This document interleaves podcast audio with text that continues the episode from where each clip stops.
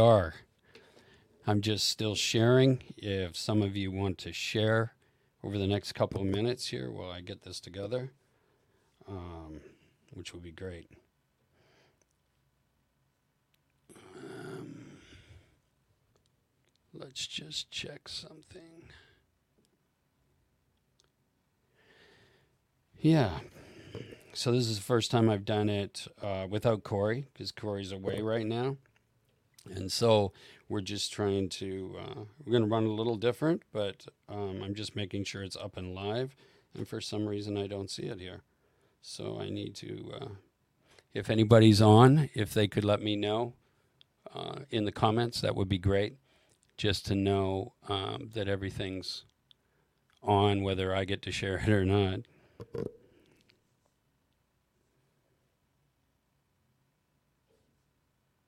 One moment.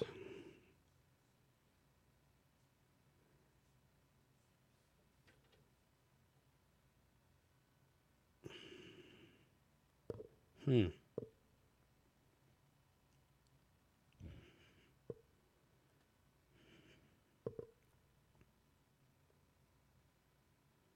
Not apparently. Apparently, we don't see it yet, so we might have to cancel and restart this.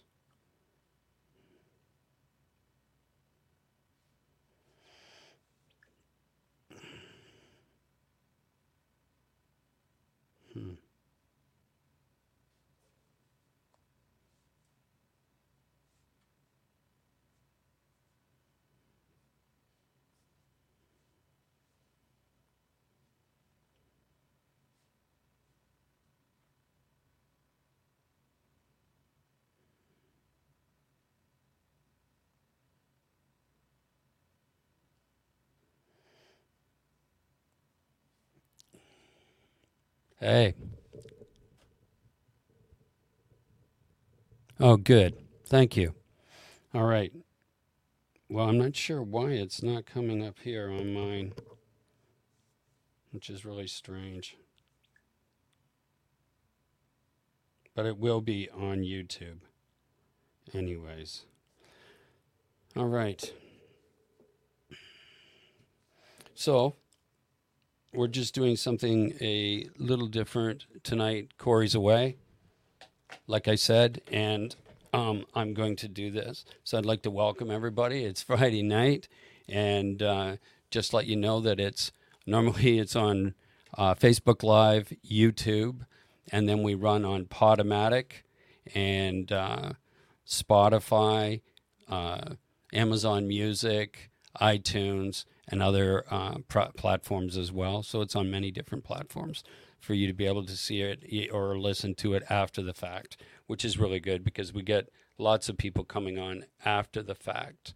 Um, the other thing I wanted to say was um, that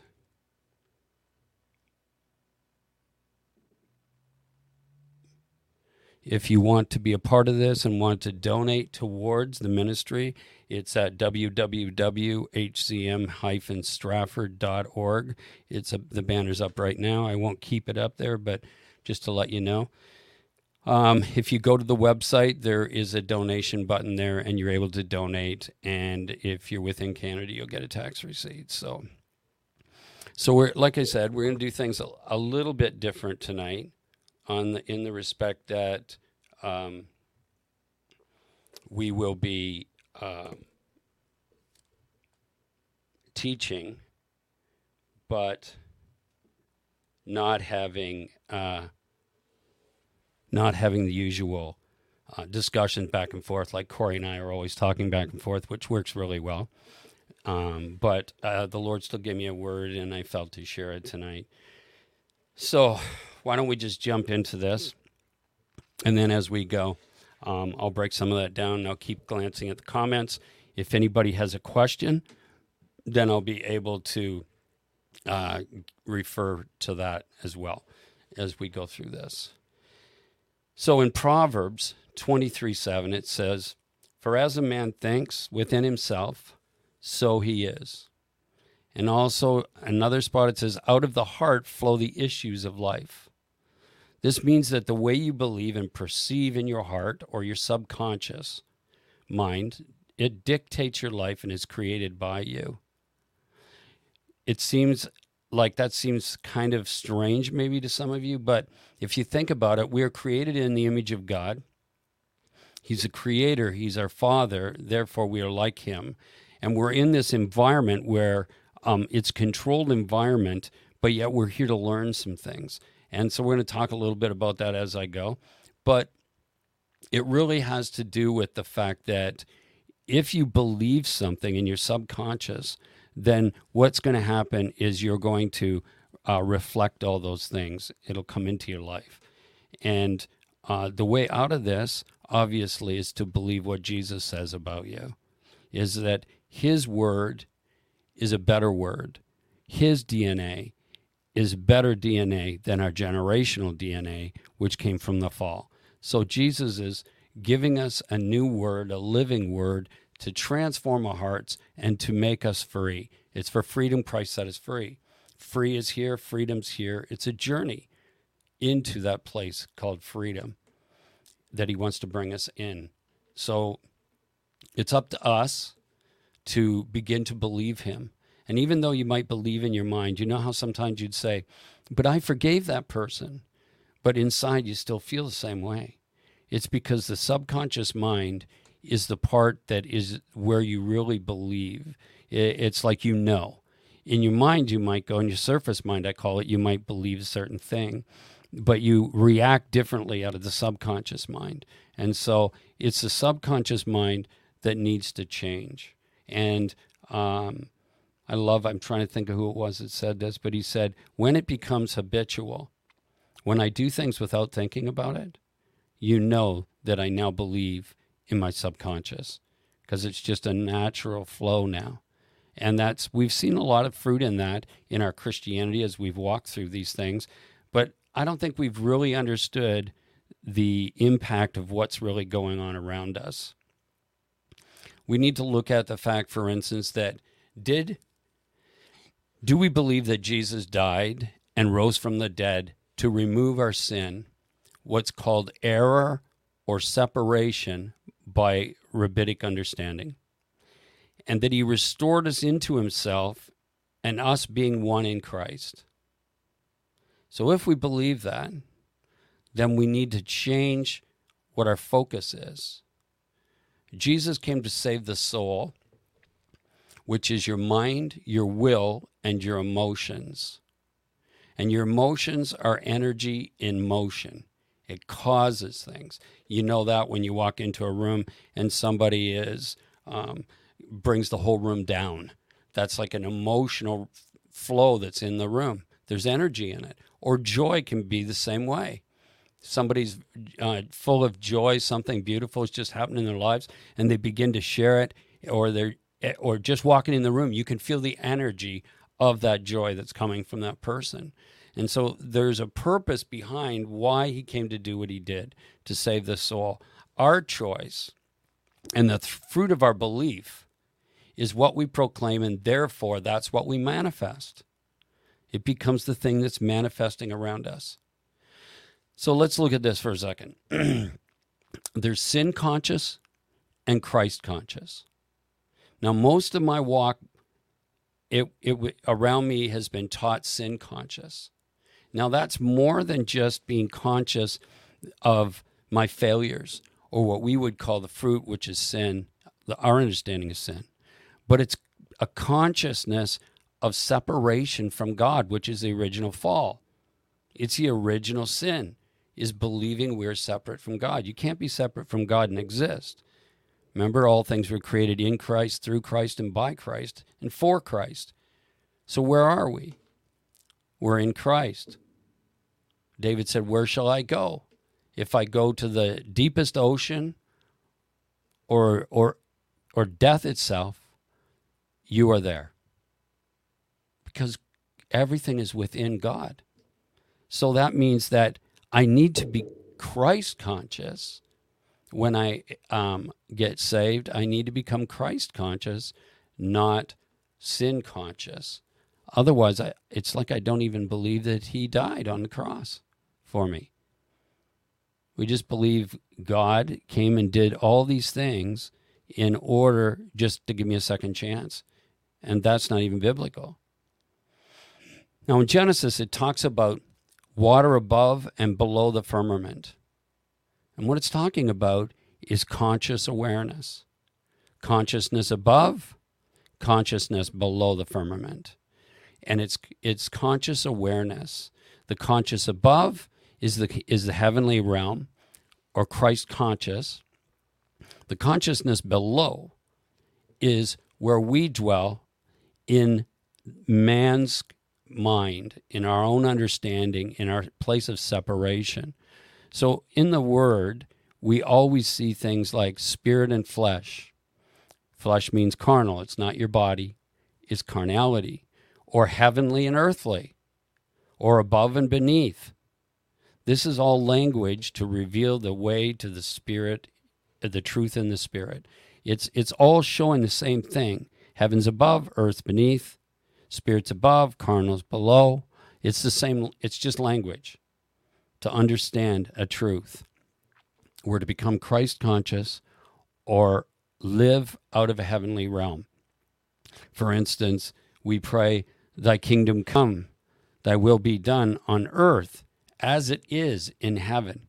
So to bring the heavenly realm into the carnal realm, to transfigure it, to redeem it, to restore it, is what God's wanting to do.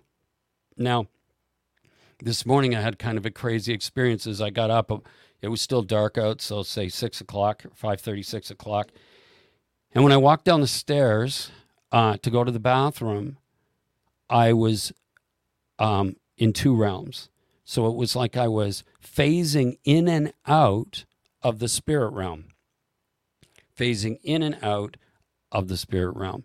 And, and it was completely a different world. God was showing me how different it is from this one.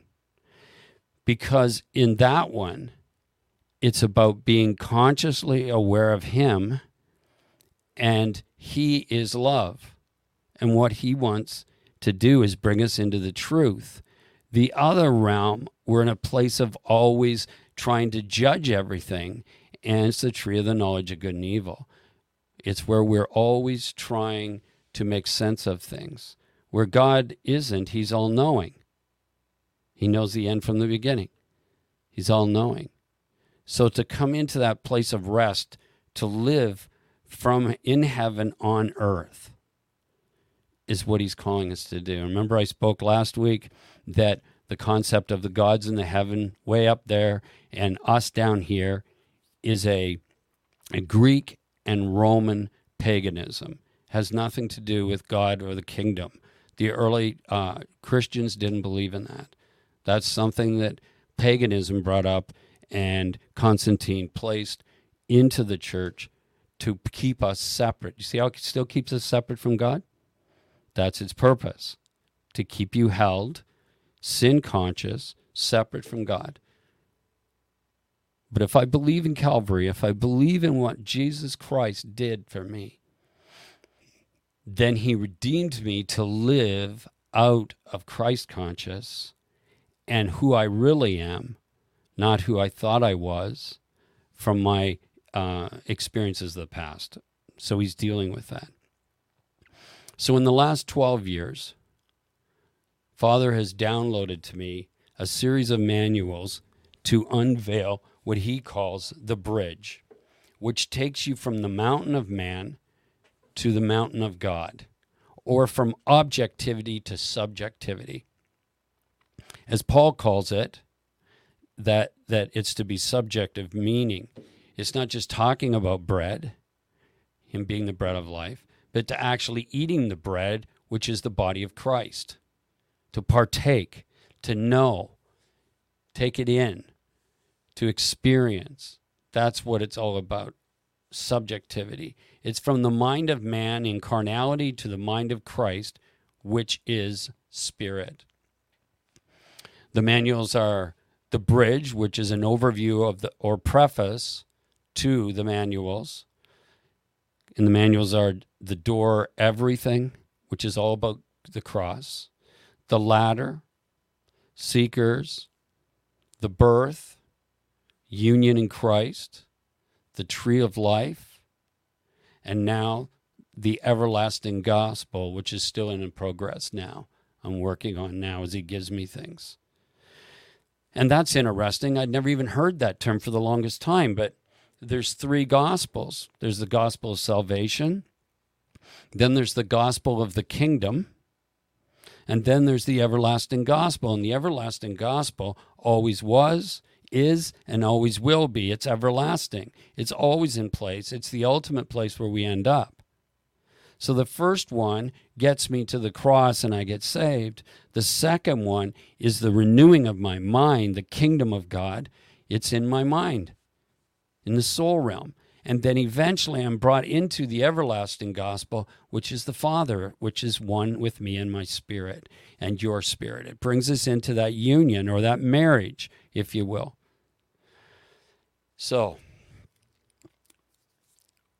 we're bringing pieces of these on the journey that we do on Friday nights as to bring metanoia, which is to change your mind and cause you to turn and look away from carnality and into the face of Yeshua. It's to cause you to think, cause you to question, cause you to search, to want to know the truth, to want to come into that place again of the, the kiss of God, to come into a place of the kiss of God in this place of relationship. It has to be about relationship. It's not about knowing about God, it's about knowing Him and being known by Him. That place of intimacy, like a marriage, that's what He's calling us to. The name Yeshua in Hebrew is a verbal uh, derivative from to rescue or to deliver. Among the Jews of the Second Temple period, the biblical Aramaic Hebrew name Yeshua was common. Now, I found it interesting that the Second Temple, or the reference to that, is the holy place, which is a, a shadow in the Old Testament of the soul, the mind, will, and emotions. Isn't God amazing? During that time is when uh, this name was so uh, uh, commonly used Yeshua. It's like God knows what He's doing. He puts all the parts in place for us to search a matter out to understand what He's doing. 1 Corinthians 15 45 in the uh, Tree of Life version says, So also is written, the first man, Adam, became a living soul, but the last Adam became a life giving spirit. He's a life giving spirit. His life, it says, is the light of all men. So his very life brings light, revelation from heaven, the living word, to carry us back to the Father. That's why he came as a light, as a ladder, Jacob's ladder, to bring us back into that place of relationship with him. Our souls need to be awakened from death to spirit, which is life. Life is in the spirit. He's a life giving spirit. This is what he came to do. So before we jump any further, anyone have any questions?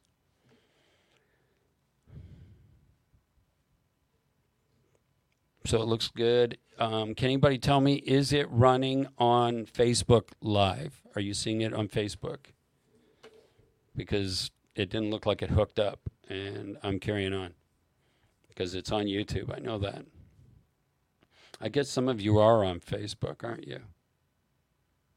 Uh, okay, beautiful. Thank you so much. All right. I hope this is helping. Beautiful. I hope this is helping because um, it's been a journey for me it's been a real journey for me. Um, started in well after the the incident in Costa Rica, uh, where I got a broken neck and then healed.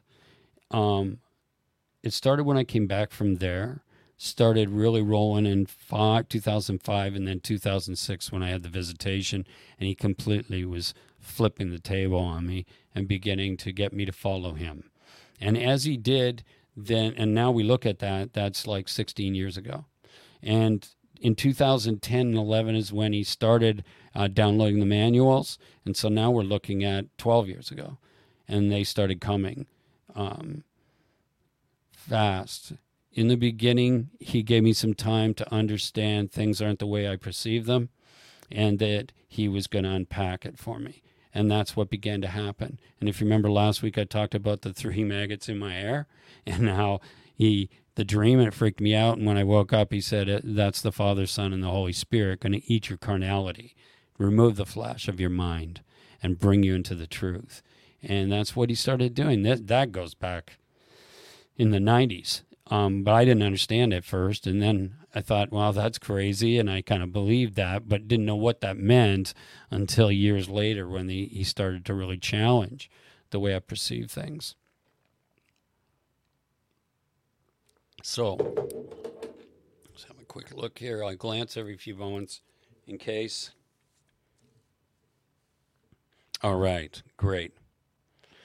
So there are four levels of Jewish interpretation of the scripture. There's probably many more, but this is what he showed me and I researched. And what it what it looks like is there's a higher level of seeing a mystery hidden or couched in the lower or carnal. The, this mystery of Christ has been hidden by religion, but the Lord is now bringing light and calling his children out to see to come to see. So the four levels, without getting into long explanation with them right now, is fazat, fasat in Hebrew, which means simple or literal principle. The simple or the literal principle, which is what most of us have been taught and held tight to. But then there's the ramaz in Hebrew, which means hinting at a deeper truth. It's like you're reading it and there's something deeper here. You go, wow, there's something here I never seen before. What is that all about? And you start to look into it. It's the, the Holy Spirit hinting at you, tapping you on the shoulder, and saying there's something more to here to be seen. And then he takes you to one called the drash, which means search or allegorical. Now you remember it's the glory of God to conceal or hide a matter, but it's the glory of kings to search a matter out. So now we're to search things out and it's allegorical.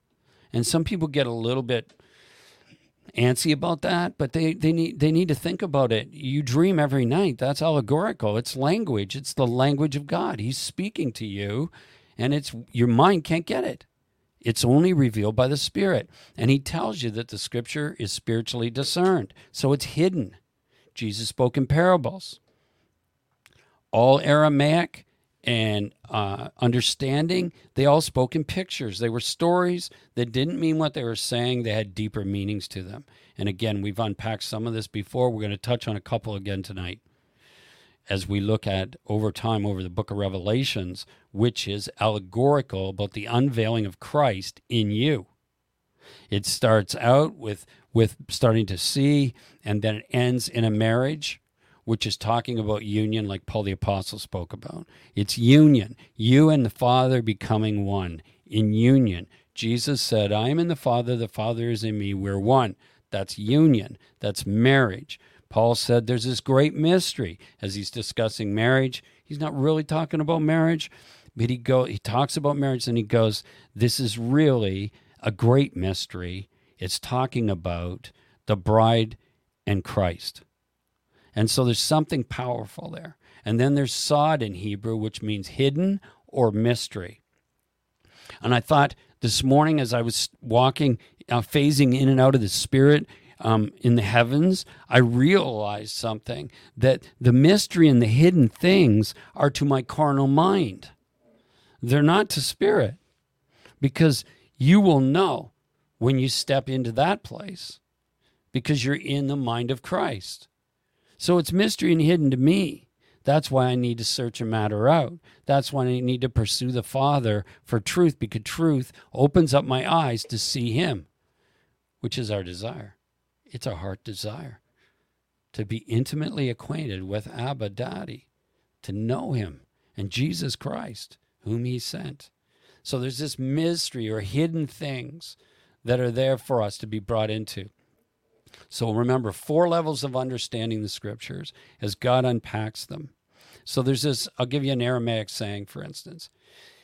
If they're trying to go on, it says, if you're trying to go on without the light of God, it means they say it this way you put out your own candle. You put out your own candle. Now think about it in Revelations now. The seven candlesticks, the candlesticks inside the, the in Hebrews, the tent of meeting. All these things are pictures for you to understand a truth.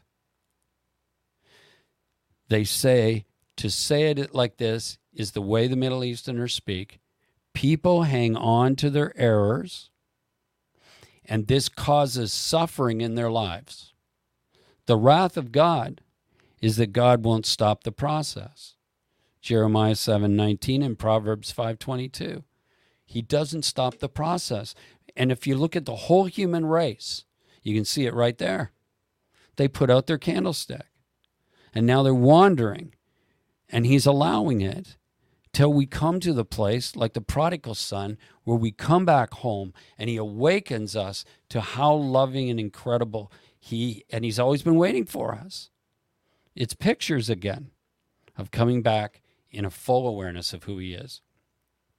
A young man asked Rees Howell, an intercessor. Many of you might know who Rees Howell is, the intercessor. He said, they, the young man said to Rees, How do you know God's voice? That's a good question because we have many ministries traveling today telling you you can hear the voice of God. He says, How do you know God's voice? And he said, Can't you tell your mother's voice from any other? Of course, said the young man. Well, I know his voice just like that, like my mom. That's the place of intimacy. The place where he brings us into this place. Just think of it for a moment. To know God's voice is to know your mother and your father. It's who he is. He's neither male nor female, he's both. He's all those attributes. He comforts the Holy Spirit, He's a comforter, He encourages. When I came into that open vision, the only language I could find was a child at its mother's breast, totally comforted, and yet um, totally uh, with no control, weak. That was a picture of God the Father when I was standing before Him. I had no language for my experience in this liquid love in this place, but yet it was speaking. The best way I could say it was that He's so close to us. And what mother doesn't love her child and would do anything for it? This is who your dad is. He's not the angry sky god that paganism gave us. Whew. He's our father. He's your mother. He loves you. He loves you. He's one in you right now. That's why we got to remove sin separation consciousness and access the waters above. Christ conscious, to be consciously aware of being one in God. Make them one, Father, even as we are one. Now, was he speaking about the fact that we weren't? No. He was speaking about the fact that we don't know. And in our minds, remember, he came to save the soul. In our minds, we're separate, always trying to do something, when in fact, it's already been done.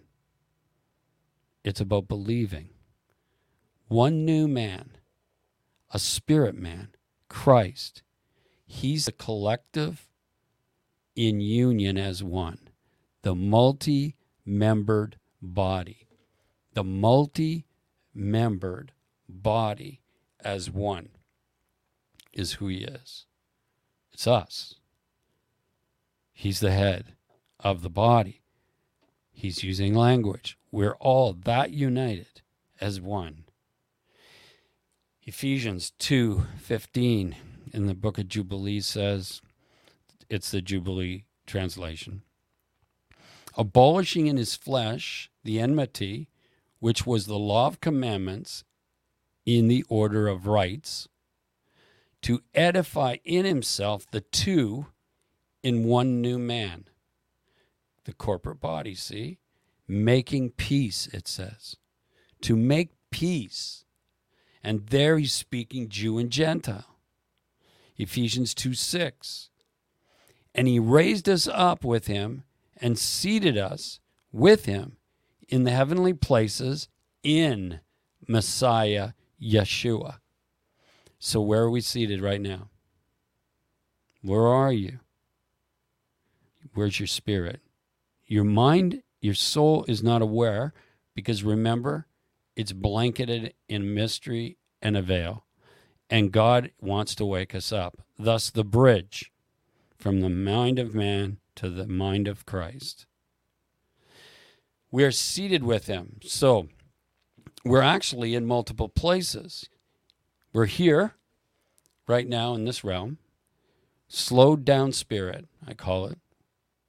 We're slowed down. And we're in the realm of the, the heavens or spirit right now. So think about that for a moment. We're seated in heavenly places. We always quote this.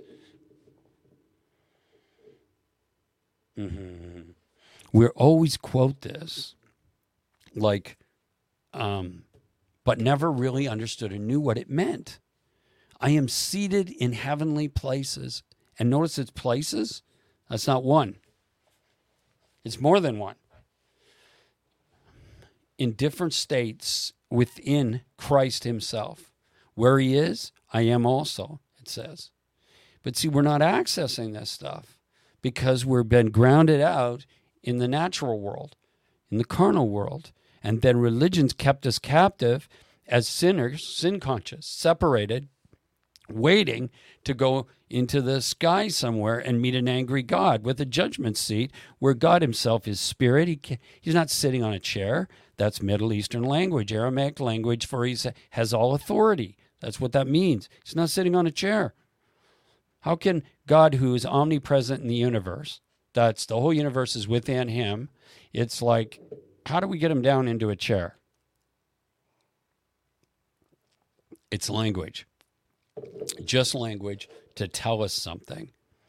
Once we start to see this, I always say, once you see, you can't unsee. You start to see things, things will start popping out of the scripture for you. So now I'm going to stretch you a little bit. Okay? Revelation 14 6. In the New King James, it says, I saw another angel flying in the midst of heaven, having what? The everlasting gospel to preach to those who dwell on the earth, to every nation, tribe, tongue, and people. Now remember that the revelation is a process you're going through. It's an unveiling of Jesus Christ in you. So, we see this being called an angel, and remember, remember in some Aramaic places, it's an angel is cl- called the thought of God. So here we have this being an angel, but he's in the midst of heaven. So it's moving in the spirit realm. Where are you seated? In the spirit realm. He has the everlasting gospel to preach to those who dwell in carnality. Every tribe, tongue, people, and nation. I believe this is a picture of us as the one new man in the spirit. Your spirit's there. I'll go into some more scriptures in a minute to show this. Speaking to us who are veiled in the carnal world, living out the contradictions to understand for instance, unconditional love in a world with conditional love, to then come into perfect love, ultimately to live in perfect love. And so um, I've heard uh, Brian Christian talk about this a lot about contradictions. And it's like, well, you wouldn't know what um, white is until you put it on black, and now you see the contrast, the contradiction. You wouldn't know what if if we knew God uh, lived in love, but we didn't really know what unconditional love is. We've put our, we've been put into a place where there's conditions, and so now we're learning what is unconditional love. Do you see that? Then it says, I saw another uh, extremely powerful angel coming out of heaven, robed in a cloud. This is beautiful. It's robed in a cloud. Now, what is a cloud? It tells us in the book of Hebrews, I believe in chapter 12, about the cloud of witnesses. So, this powerful angel is the cloud of witnesses. He's robed in all the cloud of witnesses, of which we are. Our spirits are one in this realm. He's coming out of heaven, robed in a cloud. Now, I thought find this really interesting. Look at Jesus. Where did he enter when he left?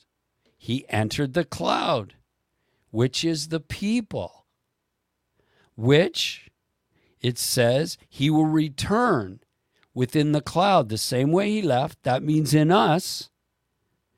And he will manifest heaven on earth. That's what this is all about. That's why the manuals.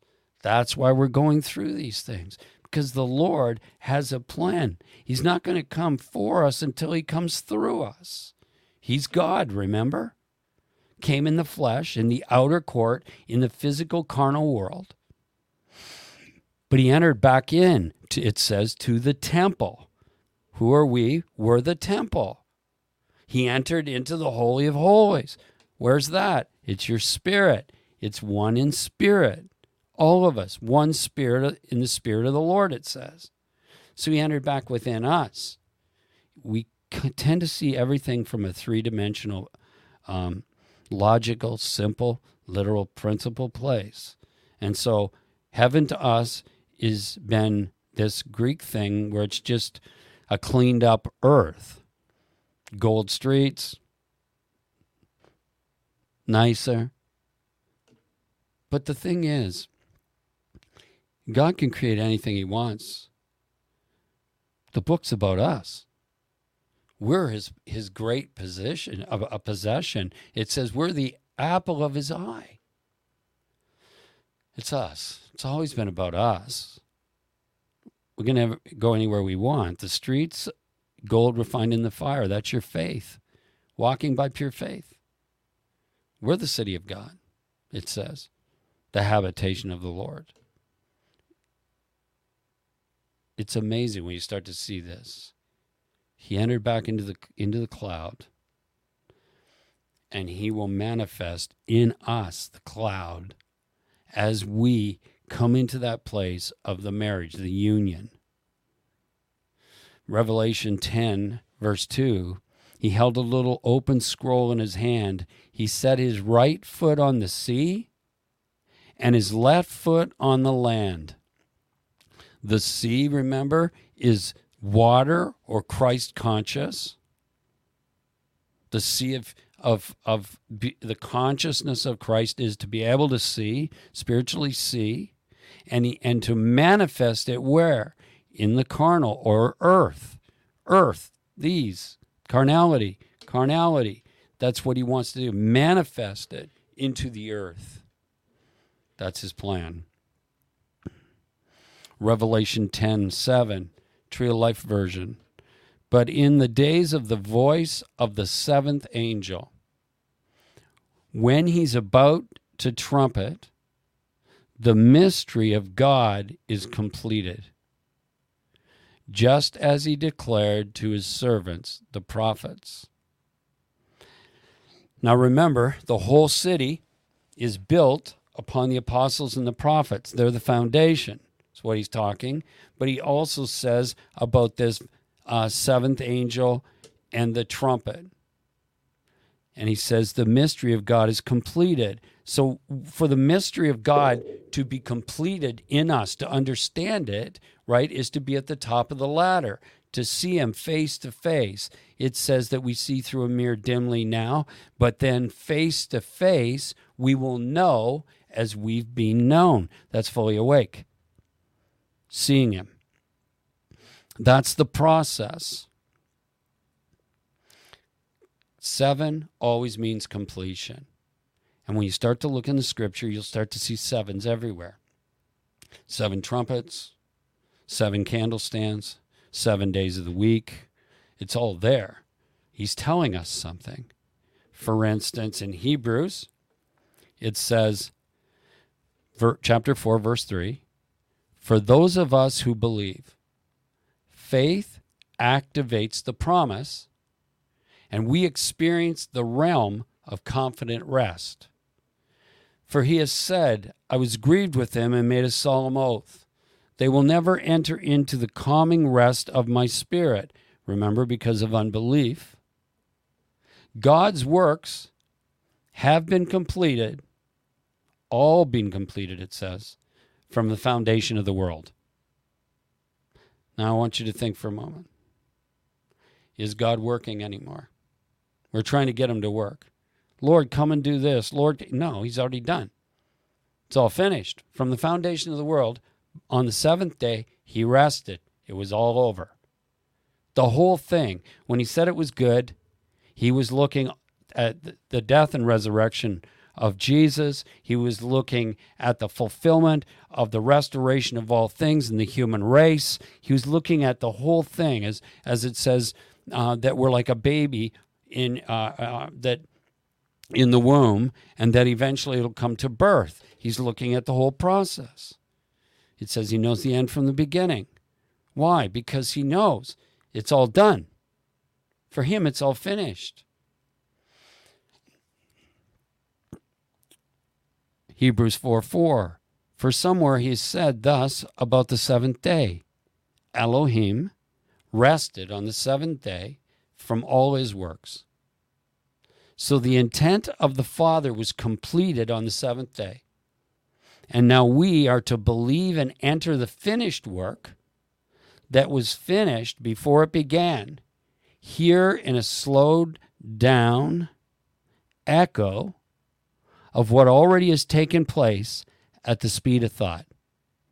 God moves at the speed of thought. When he thinks something, it, it's already finished. It says he's all knowing. Well, then he already knows when he says it. He doesn't think it, hope it, he knows it. So it's all finished at the speed of thought. We're slowed down spirit.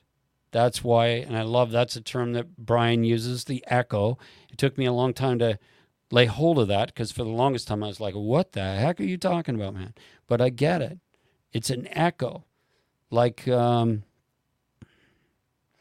we see lightning, and then a while later we hear the thunder, which was the sound the lightning made. It's echoing. Or you're standing on top of a canyon and you holler out. And then you're not saying anything, but you're hearing the echo come back to you because it's slowed down. So we are in a slowed down state. Um, I think it was Einstein that, said that that um, there was no such thing as matter. Matter was slowed down spirit. I read another spot that our blood is congealed light, slowed down light. We are light beings, beings of love. You wouldn't know it if you looked on the uh, news, would you? That's why we're still in a process. If I could peer into a womb at two and a half months, I wouldn't see the end result yet it would look a little chaotic probably to me. You see how this is all unfolding. Is God in control?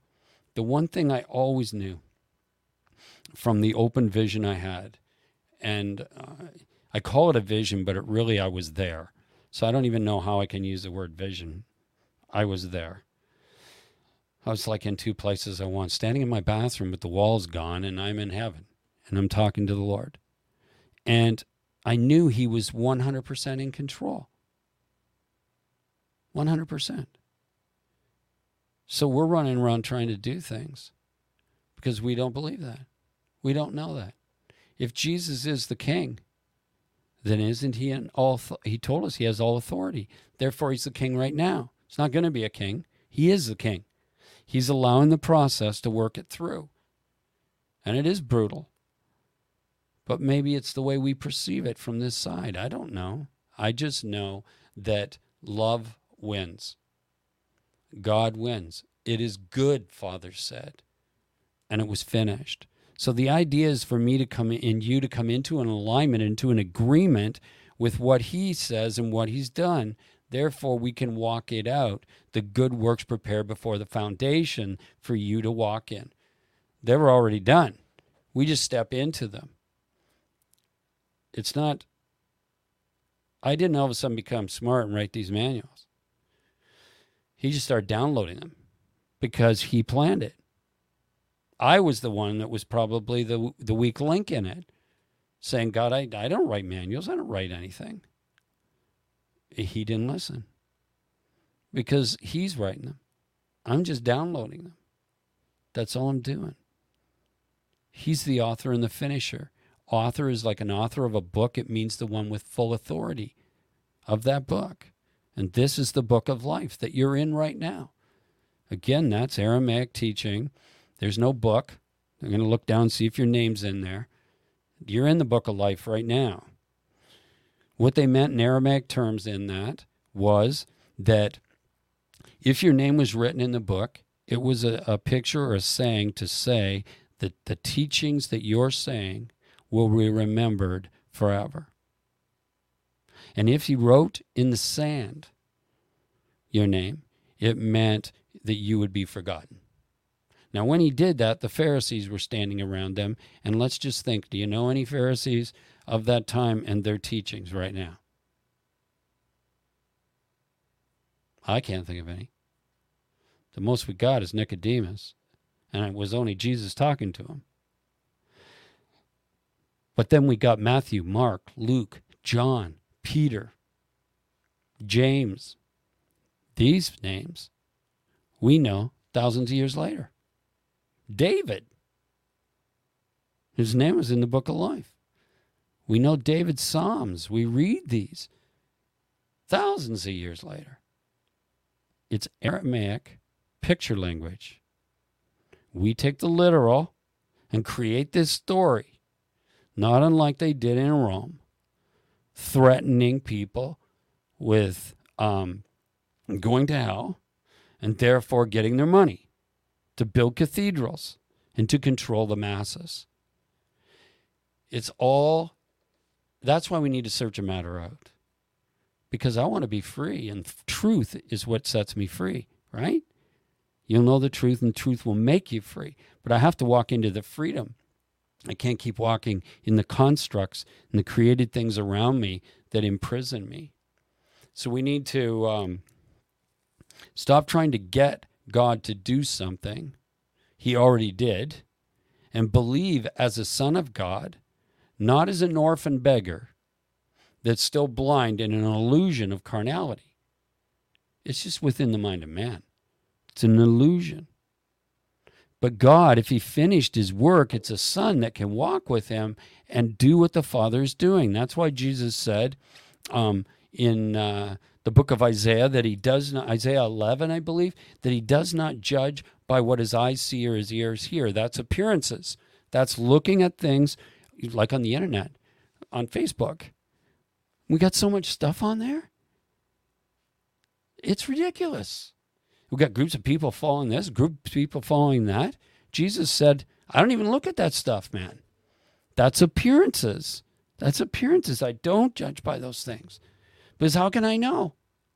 He says, I only, in, the, in, in uh, Isaiah, it says that it's righteous judgment, which is right standing in the Father, which means later in the New Testament, he says, I only do what I see and hear the Father doing. Why? Because the Father knows. He knows exactly. He knows what I'm going to say before it comes out of my mouth. That's crazy. So why am I wondering and wandering? Instead, I need to draw close into Him. There are three keys to going deeper into Christ. Three keys that will take you and begin to unlock the door at the top of the ladder to get into Abba, back into Father. Now remember, we're already there, but we have no clue. So it's really waking up to what already is. But there's three keys because we don't know that. So we're still thinking we got to go somewhere. So there's three keys. One is thankfulness. Be thankful in all things. This is the will of the Father. Praise, which isn't about singing a song to Him. It can be, it's not wrong if that's what you think it is, but praise is to it's a state of, of the heart to be in praise of the beauty of things around us, of what He's given me, not what I haven't got, but what I've been given. In a, a heart filled with praise and thankfulness and love. And the greatest of these is love. Faith, hope, love. The greatest is love. Unconditional love. If I want to be like my father, I have to have unconditional love. If I want to um, move to that place, it says, Be perfect as your heavenly father's perfect, which is speaking about the finish, the seventh day again, to be like my father who is perfect. It's a state of being. No more delusions or illusions, but living in Him. Did you ever wonder? This is just for free. Did you ever wonder why Moses, when he was standing in front of the burning bush and the Father was speaking to him, how it was not consumed? Because consumption is only in time. God's not in time. Therefore, that fire was always in the present. You need time to burn something and consume it. God was not in time. So he's, he's there in the present saying, I am. To live in the present.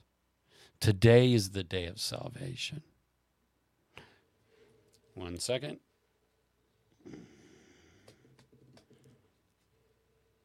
Hey, it's good to have everybody on if anybody has any questions, comments, or disagreement with it, that's fine. As as um, uh, Justin Abraham always says, you're powerful enough to disagree. That's because we all have to come into this, and we all come from different angles and different journeys, but it's all going to the Father.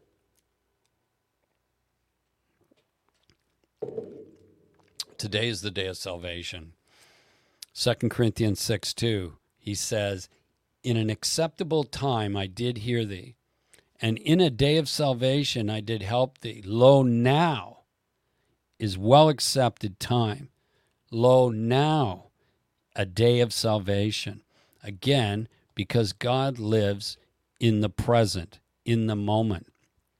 That's really what we need to learn to do is we miss everything the contradictions cause you to see who you really are by surfacing what you're not, like a mirror.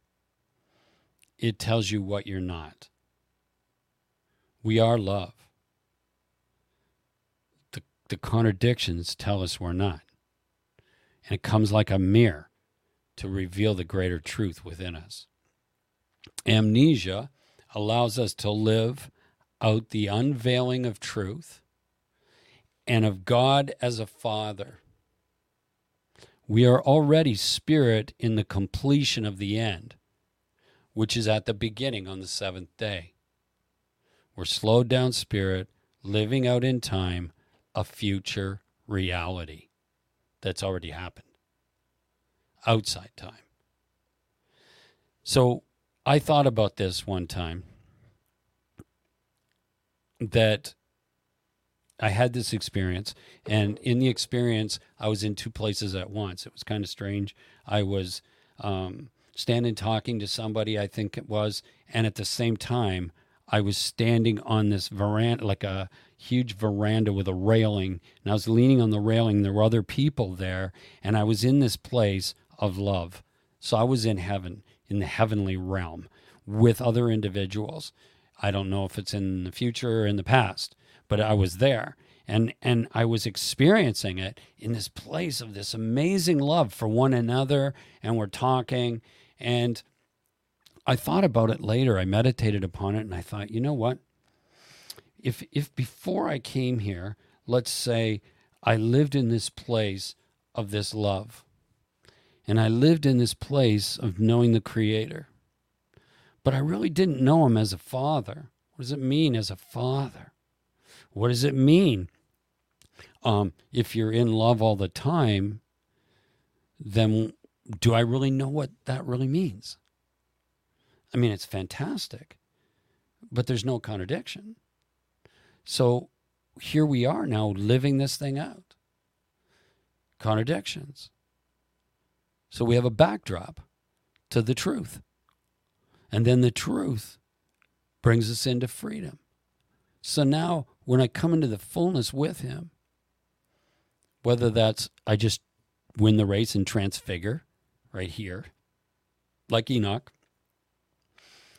like Sundar, like others, or whether I perish, I die, and I meet him that way. Either way, I will know that he is love.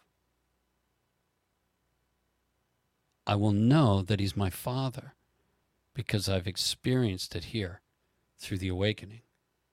And I will carry that with me now for all eternity forever. So there's been benefit to this, even though it's been painful, even though it's been a struggle.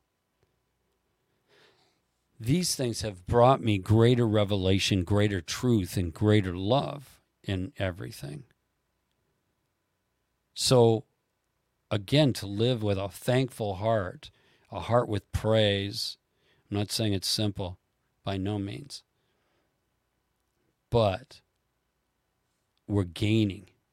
It says, I think it was Paul that said, it's not even worthy to mention to compared to the glory to be revealed in us and through us. So that's what we're walking into. Now, I had a greater understanding. I forgot to say this earlier, where in this this morning when I was experiencing both realms, um, it gave a greater understanding to me of um, if I try to save my life, I lose it. But if I lose my sake, I will find it. To die uh, is gain, and to live is Christ. Is to die to carnality. Is to die to that whole world of constructs and live in Christ in heaven now, where I was this morning. And so this is what God is doing with us, with each one of us, is he's waking us up to this amazing thing that we can have. Hmm. You see, it's not about dying physically. It's not about being a martyr. It's about dying to this world consciousness, the sin consciousness, the religious spirit that wants to keep us bound to illusions that aren't even biblical as you begin to look into it. Luke 12. And he told them a parable. This is Jesus saying, The land of a rich man was very productive. And he began reasoning to himself. There he's reasoning in his mind, saying, What shall I do since I have no place to store my crops? He's got so many crops coming in. He's not knowing what to do with it. He said, This is what I'll do. I'll tear down my barns and build larger ones, and there I'll store all of my grain and my goods. And I will say to my soul, Soul, you have many goods laid up for many years to come. Take your ease, eat, drink, and be merry. But God said to him, You fool, this very night your soul's required of you. And now, who will own what you've prepared? Who's going to take it?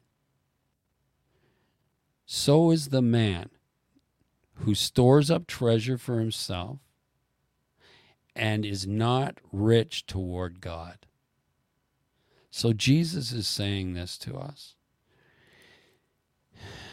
We can look at things through reason and try to find success in this realm, or we can understand there's something far greater to know. Seek ye first the kingdom of God and his righteousness, right standing in him, and all these other things will be added unto you. But he's telling us the real treasure is to know God, is to grow up in God. The, the latter. These things are so important that we search a matter out and we walk in the truth. That's what he's giving us. That's the offer to us. And Jesus is saying, This is the real treasure right here. All these other things can come to you. But if that's our focus, then the next thing you know, we die. And where did it all go? It's all gone. He's saying you're looking the wrong way, man. You need to look the right way. So there's faith, hope, and love. The greatest is love. There's bronze, silver, and gold. There's 30, 60, and 100 fold. What do we want? Do we want a hundredfold? A hundredfold is to walk in the Spirit. Thirtyfold is in full carnality. Things, good things will happen when we're saved, but it's 30. When we walk fully in the kingdom, there's 60. But to access the Spirit, Abba, Father, Him who is eternal life, to know the Father, you produce a hundred because he's already done it. You just walk in it. He's already done it. Now, I'll give you an example of something. I was in the in a charismatic ministry, uh, the Vineyard, at the cutting edge of the Vineyard, and the Vineyard was is amazing. I was I was blessed, man but it was like the cutting edge of, of worship music at that time. It was we had John Wimber and he's doing healings uh, uh, conferences and people are getting healed and there were so many good things going on. And in the midst of that, the Lord had asked me to um, start a street ministry. And in to do that, I was entering into more of what I would call it's a parachurch organization, uh, which will remain nameless, but it's much more fundamental. And so as I'm going into that, I'm thinking to myself, because I was involved in leadership and I, I thought, you know, we're on the cusp of, you know, having a great time in the vineyard. And the Lord sends me into a fundamental organization where young people don't even lift their hands. And so I'm thinking to myself, did I do something wrong? What did I do wrong that you're sending me here? I thought I must have did something, and he's sending me, you know, into a fundamental bit, uh, ministry, and it turned out great things. But the story I want to tell you is this: I went to the first regional meeting, and it was held in Guelph, and there were different. Uh, denominations involved in this organization, everything from Brethren, Pentecostal, United, Catholic, uh, Baptists, um, Vineyard, not too many Vineyard. I might have been the only one. Oh, there was two of us, I think. So we all gathered there, and when I got there, I was reluctant about going because it's not going to be the charismatic fun that I was used to, but I was going because I felt he was called me to do this. And so I went there. And when I get there, they said, they set up a cross in the main building and they had altars up all over the grounds. And they said, nobody talks for two hours. You go out and walk around and stop at each altar and ask the Lord if there's something you need to deal with. And then come back here and we'll meet at the foot of the cross and then we'll enter into worship. And I'm thinking, well, this is really strange, but okay. Okay. So I went out. I'm walking around and I'm not feeling much. And then I get to this one where Abraham is going to sacrifice Isaac. And as I walk up to it, the Lord says to me, Okay, John, I want you to put the vineyard on the altar. And I'm like, What? What are you talking about? This is what you're doing in the earth today, God. I want you to put the vineyard on the altar, John, because it's an idol. You're in idolatry. I'm like, oh my gosh. And I'm I can't believe it. So I put the idol on the altar. I pray to him and ask him to forgive me for idolizing a movement instead of walking with him. And I went back to my room to pick up my Bible, and the presence of the Father filled my room. I can feel it just talking about it, man. I looked out at the window, and there were Baptists coming across the grounds, brethren, Pentecostals and they were all my brothers. I felt no division anymore. I wasn't the charismatic and they were the fundamentalists. There was one bride, one body. It didn't matter where they were at in their understanding. It was Jesus Christ in all. And I felt the union of all these people. And I just was blown away at the presence and the the love of the Father. I was changed that day. So it's important for us to understand that we can idolize things. Even our thoughts about God can be idols because we really don't know what's unknown. So we want to follow Yeshua into the Father, into union in the Father, and give God the ability to speak to us about the thing that we're fighting for our rights for. Because it just might be an idol in the carnal world. And he wanted to take it down. In Matthew 22, it says, He said to me, You shall love the Lord your God with all of your heart, and with all of your soul, and with all of your mind this is the great and foremost commandment. The second's like it. It's like it. It's the same. You shall love your neighbor as yourself. On these two commandments depend the whole law and the prophets. Again, you see the foundation of it is that my neighbor is anybody on the planet. I'm to love them like I love God with my whole heart. It's called unconditional love. Christ is the all in all. Con- constructs are like boxes. They control us and they demand us to comply to their set of beliefs, no matter what it is. There's a set of beliefs, and that's the construct or the box that holds me in check. And the problem with that is that God wants to blow the box out. You can't confine God to charismania. You can't confine him in the church. He's the creator of all things. He wants to reconcile all of humanity, which are his children, back to himself. But until I can understand this truth, I'm still in boxes. I just create another box and I jump into that box. You see? And so one time I was uh, in a dream, I was with Jesus. We were standing on a dock and we were looking out over the sea. And the sea was the sea of humanity. It was pitch black in darkness. And he was like a lighthouse, light going out from him and he was beginning to explain to me um, what he was doing. And then he began to speak to me about the epistles, about John, the epistles of John. And I woke up and he's still speaking to me. And he says this to me. He goes, How can you say that you love God whom you haven't seen and hate your brother whom you've seen? You're a liar. What's unconditional love look like? Do you really think God loves Jews more than the Arabs? Because of what they do?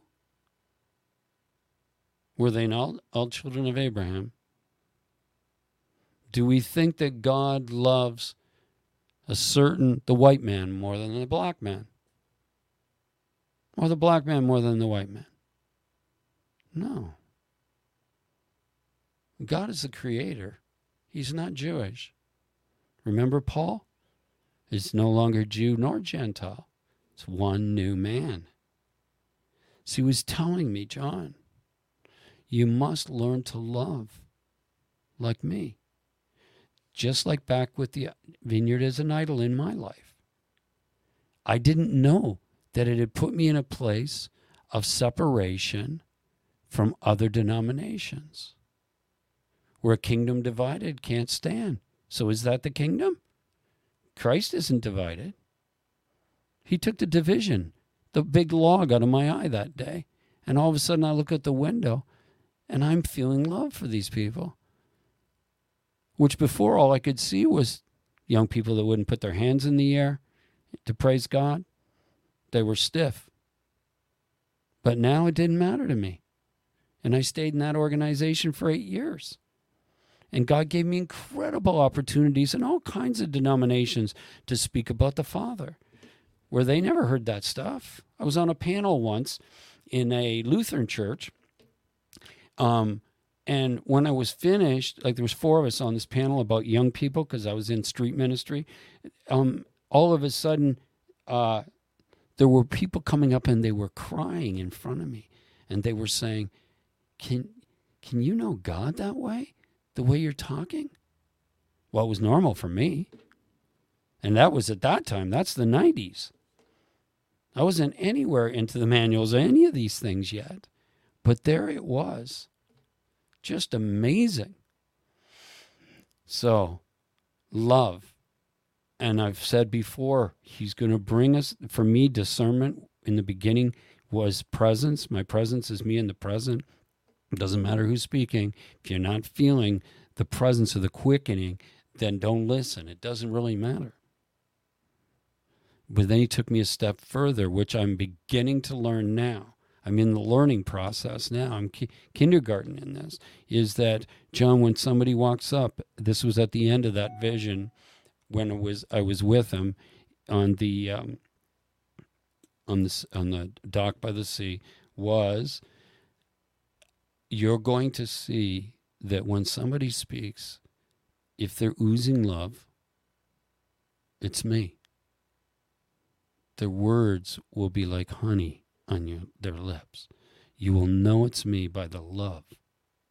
If it's not there, am I there? God is love. Love is God. It's not an attribute. It's not something he does. It's who he is. He can't help himself. It's who he is. He wants to smash these things that keep us in constructs that aren't true. They're in the imagination of man's mind, carnality, and he wants to take us out of it. It's like wearing a pair of glasses, you know?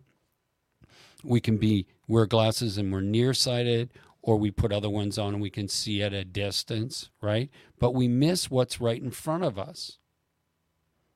His presence is him in the present. We don't want to miss, the now. Be, we want to become aware. And see, that's so important to me is um, to be in the moment. You're talking to somebody, don't scroll.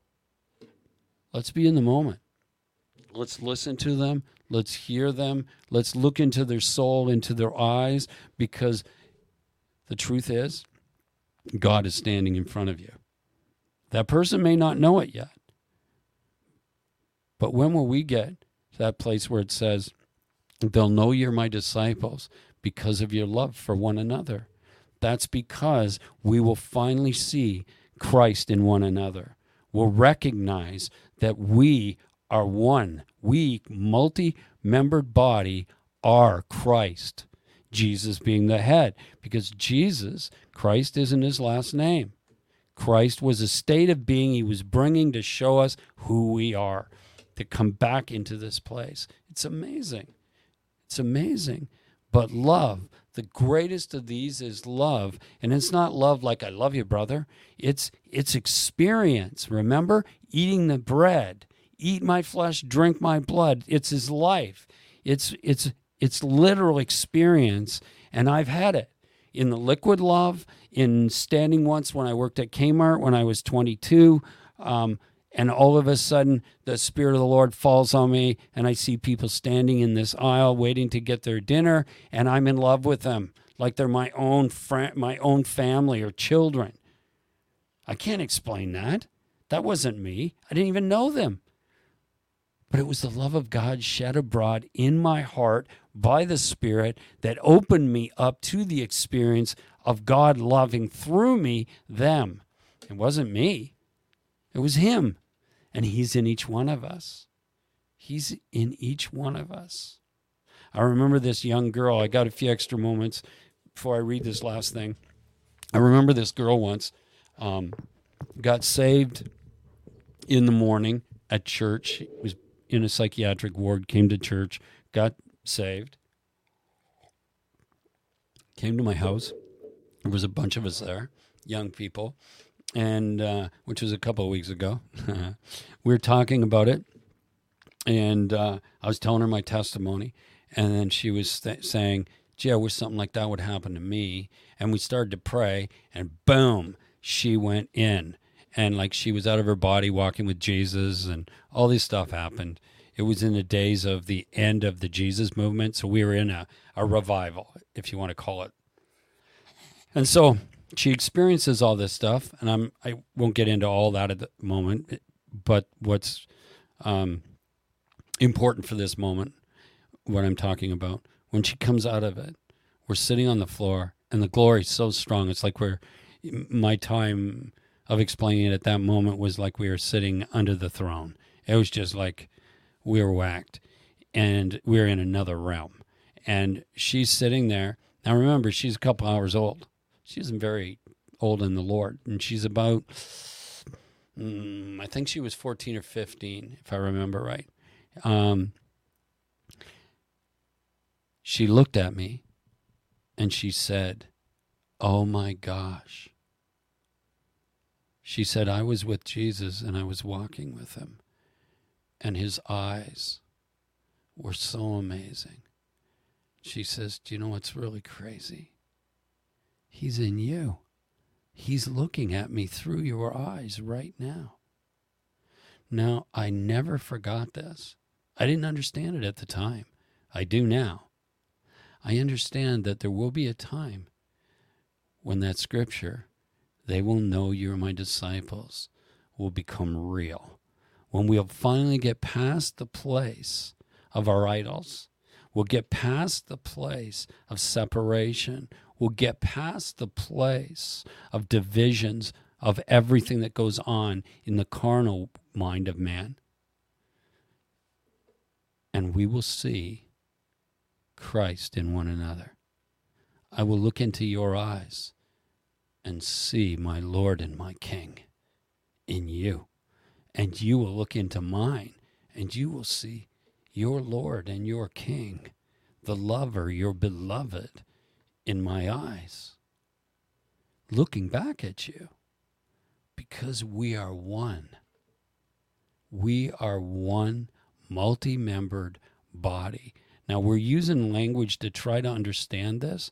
We can't. At this point, we're still veiled in this. I don't, I, I can give you the best I can break it down to and the experiences we've had so that we can taste and see of a, a future reality future for you and me now. But he gave her this experience, not just for her, but for me. so that I would begin to meditate over the years about this and go, whoa, what is this? What does this mean? As it carries me towards knowing truth. How can I hate my brother whom I can see and stand there worshiping a God I cannot see when that God I cannot see is standing in front of me and my brother? This is where we got to go.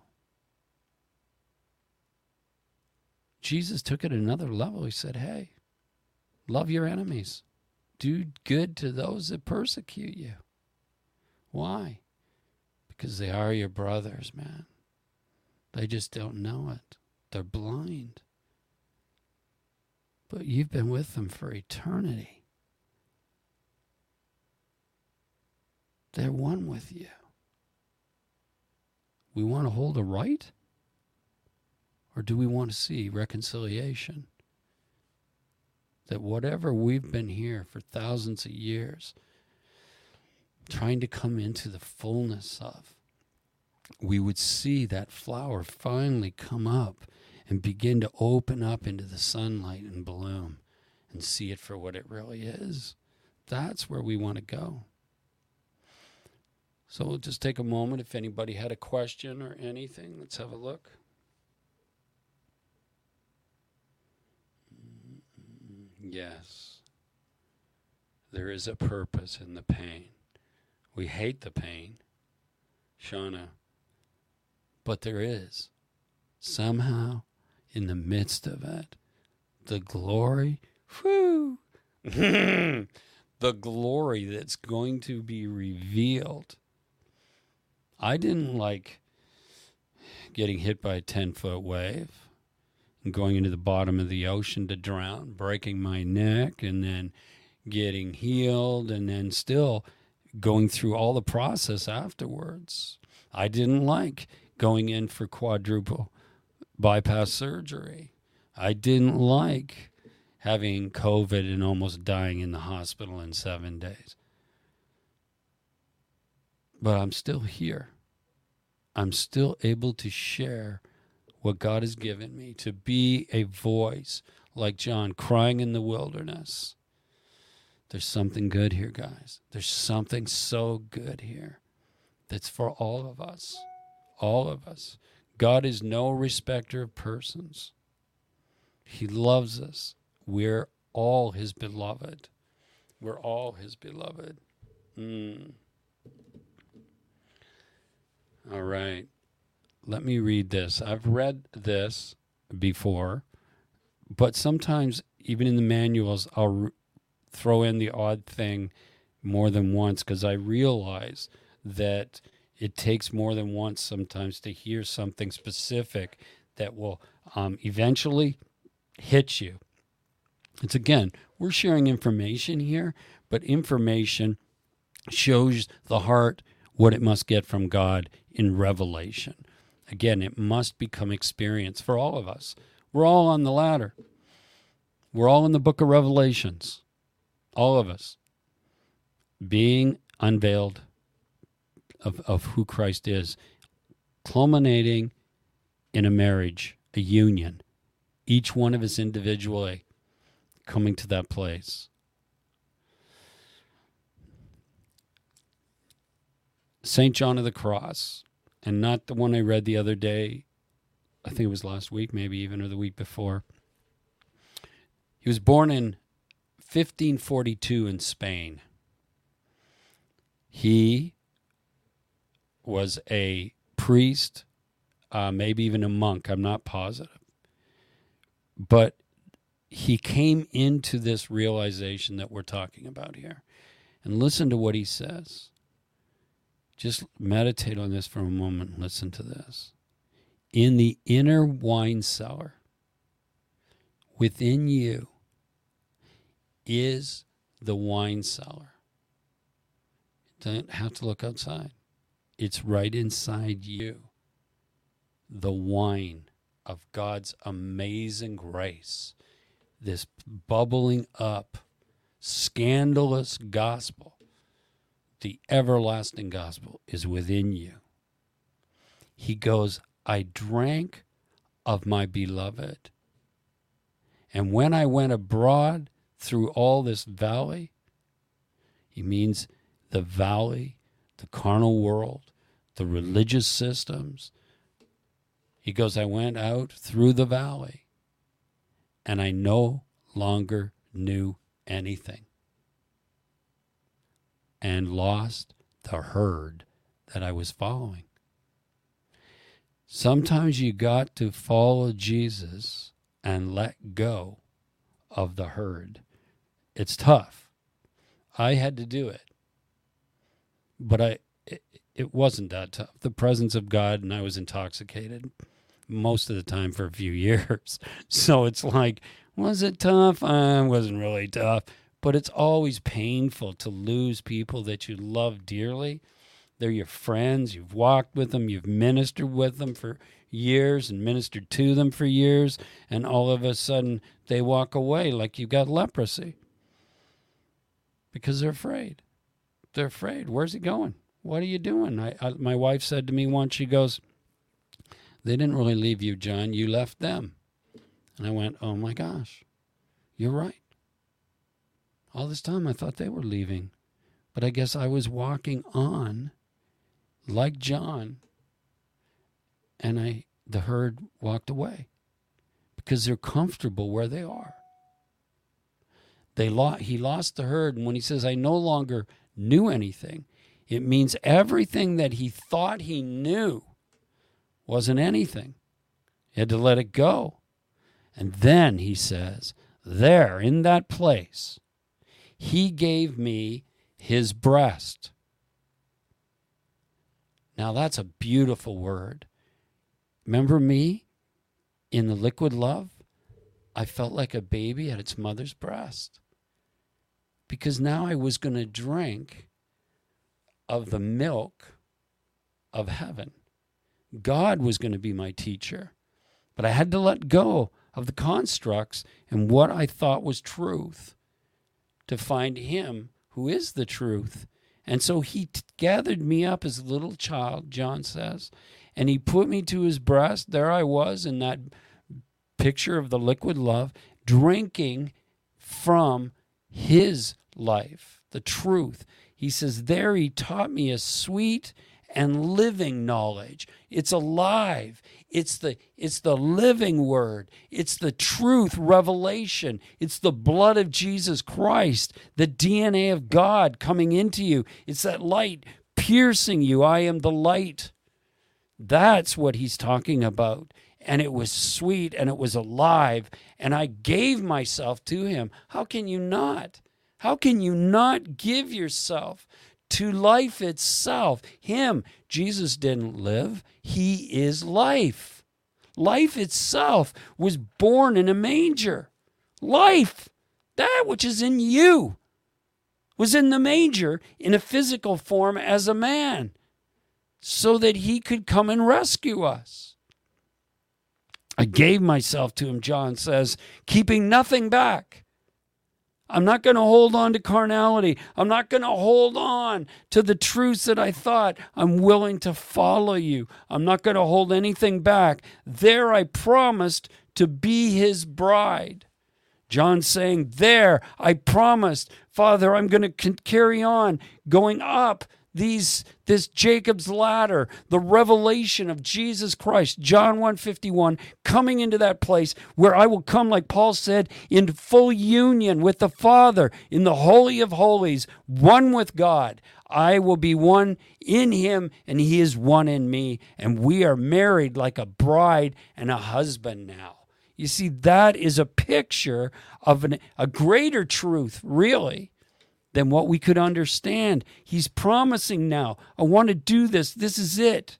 And then he goes, Now I occupy my soul, all my energy in his service.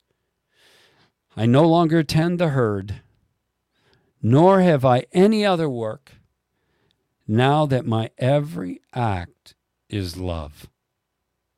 That is such a powerful revelation from John, St. John of the Cross, who was a mystic, who the church rejected, giving us a piece of art right there of the journey. Where are you on that journey? Even Toronto, think about it. The wine started getting poured out. They begin to drink of their beloved. But you got to let go of the herd. You can't put new wine in an old wineskin, an old teaching, an old revelation. It'll blow the thing apart. And that's what happened to me. I got really drunk and intoxicated.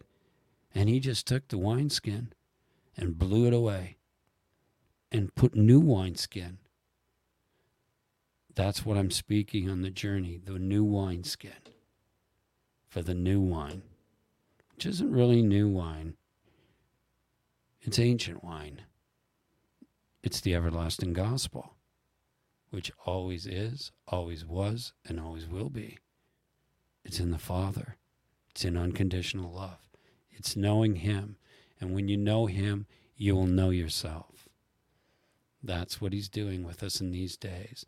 That's why it's a reformation, a time of reformation that's upon us to reform the original structure of Christ, of the New Jerusalem, the city of God, the people of God to know their Father, to know themselves and who they really are, to walk into the seventh day, the finished work of the Father, which is already done.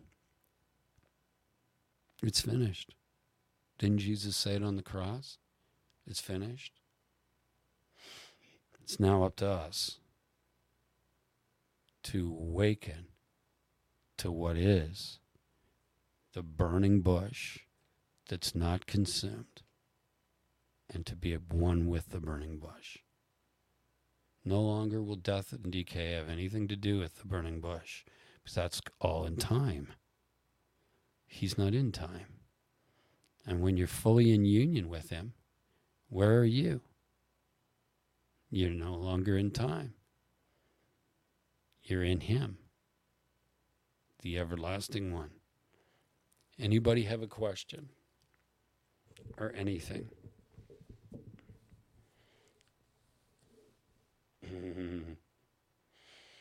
Thank you, Jesus. Thank you, Jesus. Well, I hope this was beneficial to some of you. I just noticed last week, uh, Podomatic itself had like 220, 212 downloads, I think. So that it's jumping up that makes last week something like 350 that I'm aware of. Um, there's there's a lot more on other um, podcasts. Like I never look up iTunes. I never look up uh, Amazon. I never look at any of those. I'm just really aware of Spotify, YouTube. I mean, it goes on those formats, but YouTube and uh, the Facebook Live which we put up here. And that gives me kind of a quick general idea of what's going on. So, bless you guys. It's been good. Uh, I've enjoyed it. It's a little different without Corey. I miss Corey over there because then we kind of are able to talk back and forth in the midst of it. He'll be back next Friday. Um, but uh, I didn't want to not bring this because uh, I was excited about what God was showing. So I hope it helps everybody come into a greater place of awareness and taste and see that the Lord is good. Taste and see the Lord is good. He's with you, He's in you, He's not holding back from you. He is more willing to give than we are to receive. We just have to move away all the obstructions in our mind and the things that we've been taught to keep us from accessing our beloved, like St. John of the Cross. That's what we want to do until we can barely take the glory. It's so thick. Transfigured like Jesus on the mountain of transfiguration. Amen. Jesus is going to return in the cloud, you and me, the same way he left in the cloud. So get ready. The more we step into this and become aware of this, the more we're ready for what he's going to do. This is the type of revival I'm looking for. I'm not looking for things of the past. I'm not looking backwards to go forwards. I'm looking forward to the fullness of the times of what he wants to do in the human race on the, in the third dimension to bring heaven to earth and remove carnality the tree of the knowledge of good and evil and let us live once again in Eden out of the tree of life. Bless you guys. Have a great night